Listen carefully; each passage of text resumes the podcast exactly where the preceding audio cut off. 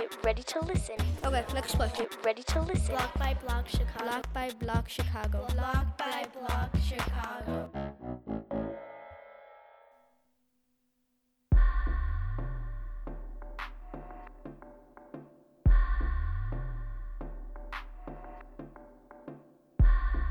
Have you ever heard of the challenges that the LGBTQ community face? Also, the burden of what prisoners go through and face. What if it was true that both of them go through the same issues you go through in life? A pen pal is someone who you create a friendship or relationship with.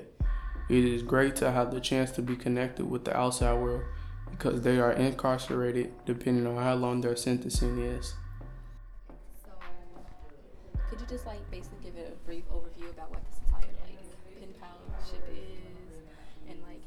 benefits um, those inside and those outside the program? Yeah, for sure. I like that you said benefits those inside and outside. Um, because it's really about mutual aid. That's like the big crux of what pen paling is to us is like forming relationships where we get to help each other, help people on the outside, um, learn about uh, the experiences of people on the inside, just like learn more about what it means to be in prison and what prison is and does to people because so much of the um, inside experience is invisibilized and like taken away and removed.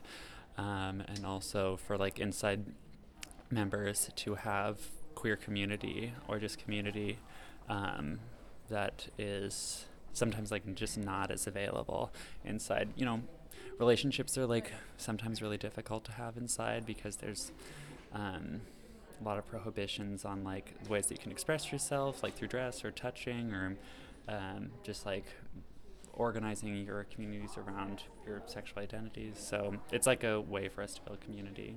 Um, and kind of like what we said in the matching, our the work of Black and Pink as an abolitionist organization is informed by um, or like led by the people who are inside who like understand what prison is and are most impacted.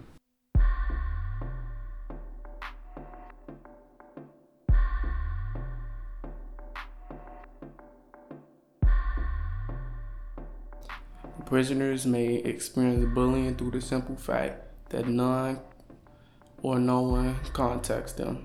No family members or friends send them letters or call them. Prisoners find wrong that some people are bisexual, gay, or transgender. So this leads to prisoners feeling segregated from inside or just like the outside world. So, it's just a whole, right? So, the entire program is how LGBTQ members that are in prison can reach out to those who aren't, and they can like form a connection and a friendship. So, um, what do you think is the most like trying thing for those members that are like inside of prison? Oh, that's a good question. I mean, I, I think it's like difficult, like because prison is trying in so many ways. Like there are just like so many. Um, there are just so many horrible parts of prison. I think, like specifically for queer people inside, um, the challenges they face might be particularly just trying or shitty. Um, like uh, LGBT people inside face more discrimination or like face a certain specific type of discrimination. Um, they're less likely to have family support. Um, and also just like queer people are criminalized, criminalized in um, specific ways that are also kind of invisibilized from like normal narratives. It's also like interesting, like at this conference, we've it's a conference right now, right about decarceration, and there's like not a lot of talk specifically about LGBT people and like the specific things that they are um, facing and like how different crimes are homophobic or transphobic and yeah, basically just like how that. So that's like probably the biggest thing is that, um, you know, just how queer people are. Are you hearing that sound?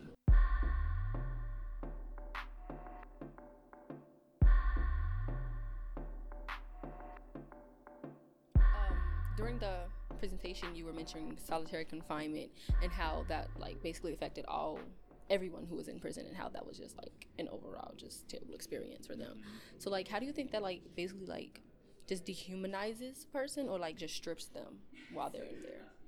Yeah. So solitary confinement is like one of the worst parts of the prison experience. It's because it's torture, right? Humans are social creatures, and we need to be around other people in order just to like function. Like our brains and bodies don't work when we're taken apart from people.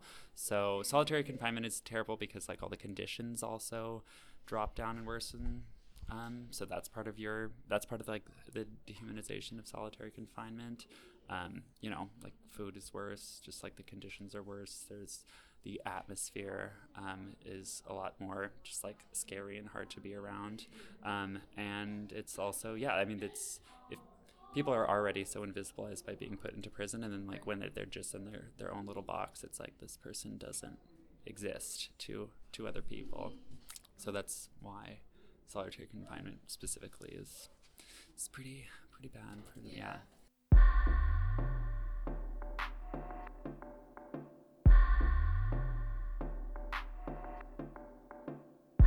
LGBTQ prisoners have to get a type of code of communication with each other because they are segregated from the other prisoners because of their sexual orientation. So when mentioning like their boundaries and when writing to them and not outing them because of like the consequences they may face or like how hard it may be for them, like what are some of the um outcomes or like retaliations they may face for being like known as being openly gay or queer? Um, that's a good question. I mean, like I said in the matching, a lot of the members, a lot of our inside members are out, um, but also that's like in like a lot of the the pen pals or the people that I've corresponded with are out. Um, but retaliation can look like a bunch of different things. It's also just like treatment maybe is like a, a good a better word than retaliation. Um, because retaliation almost seems like something that you do wrong and gets like a reaction against whereas like the your identity is just like always happening.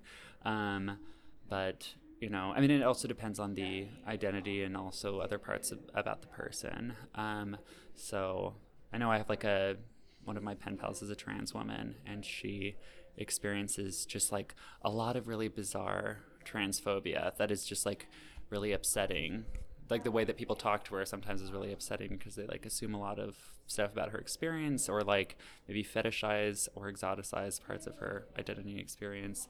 Um, and then also you know there's like transphobia or homophobia where people are like getting beat up or um, beat up by either other prisoners or by corrections officers just for for being gay or trans yeah. Right so do you think homophobia on the inside of the prison system is stronger or more um intense than on the outside? Um, I think that they're like the same thing, right? It's like all homophobia is like one big structure. Um, so I don't think that homophobia. I think it's kind of like a not the they're not a, opposed to each other or something, or they're like not two separate things. They're all part of like the same structure that um, marginalizes and demeans, you know, gay people but also you know it works in tandem with different things. I think also i can't really say i don't i've only experienced homophobia on the outside right? So i actually don't know from personal experience uh, beyond what my pen pals have told me about what it's like on the inside so.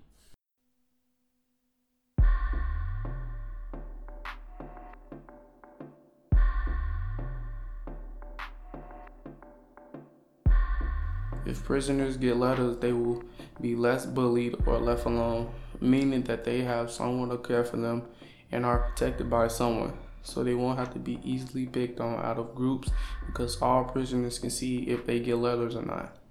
The LGBTQ prisoners go through issues concerning their likings and loneliness, which leads them to figure out issue for their healing obviously really important to make sure that they feel like they have power because of like the lack of power that they have. So how do you think that people on the outside writing to them will be able to increase the power that they feel or like give that back to them in the sense of like writing to them? Um, yeah, I mean, I think like writing is really great just because it connects people to community and makes them feel like, oh, I'm like a part of something. Um, and I think, I mean, what is power, right? It's like being able to make things happen in the world. Um, and so being able to make things that your pen pal wants to have happen happen. So like if they ask you for specific news articles and they're like, I'm really interested in knowing more about what's happening in this part of the world, like being able to find that and give that information to them, um, and also like giving money to them or like doing a fundraiser to give money to them or giving money to them for money that you have from working your job or something like these sorts of ways of like making what they're asking for and what they want happen for them because it's really easy to be like i want you know rice krispies. I'm going to go to the store and buy them. That's like a funny example but um, you know if someone on the inside's like i really want fucking beef jerky and i have no money you, it does increase their power to like be able to give them the money so that they can buy their jerky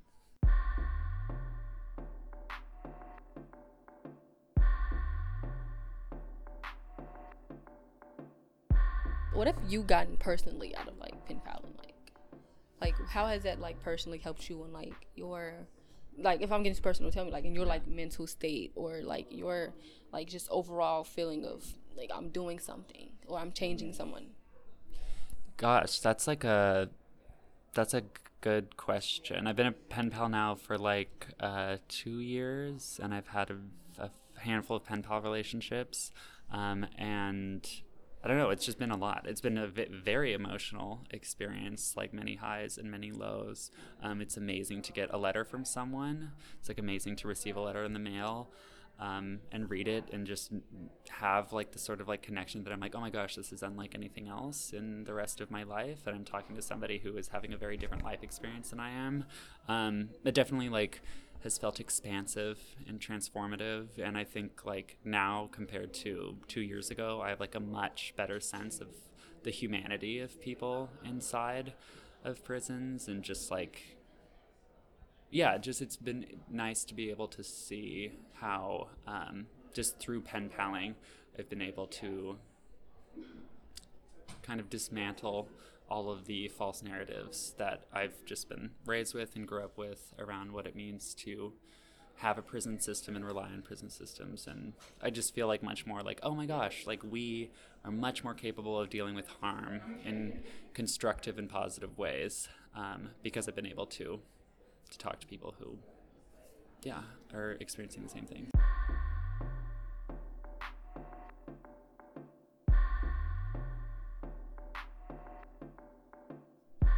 On like dismantling the whole prison system and abolishing it. So what do you think will be a more effective alternative for them or Yeah. yeah. Um, there are so many other people who probably have um, who have ideas on this um, that I look to. I'm like blanking on names right now, um, but I think, I mean, I think for me, a thing that's helpful to think about is like there should be many alternatives to how we deal with harm.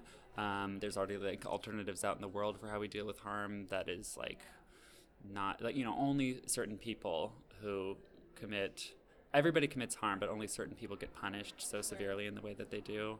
Um, so we already have alternatives that exist that also aren't like working because they're just like allowing harm to be continued and perpetuated.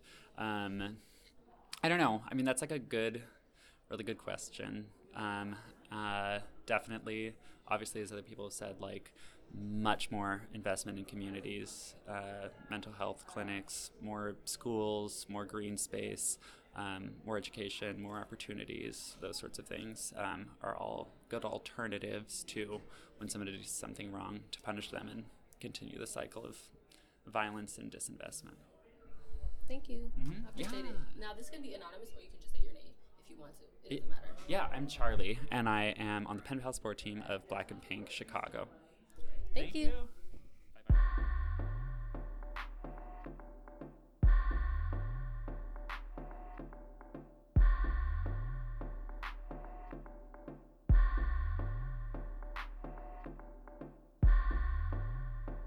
This audio piece was developed by Sir Junior Scholars and Block by Block. If you want to know more about the pen pal, visit blackandpink.org.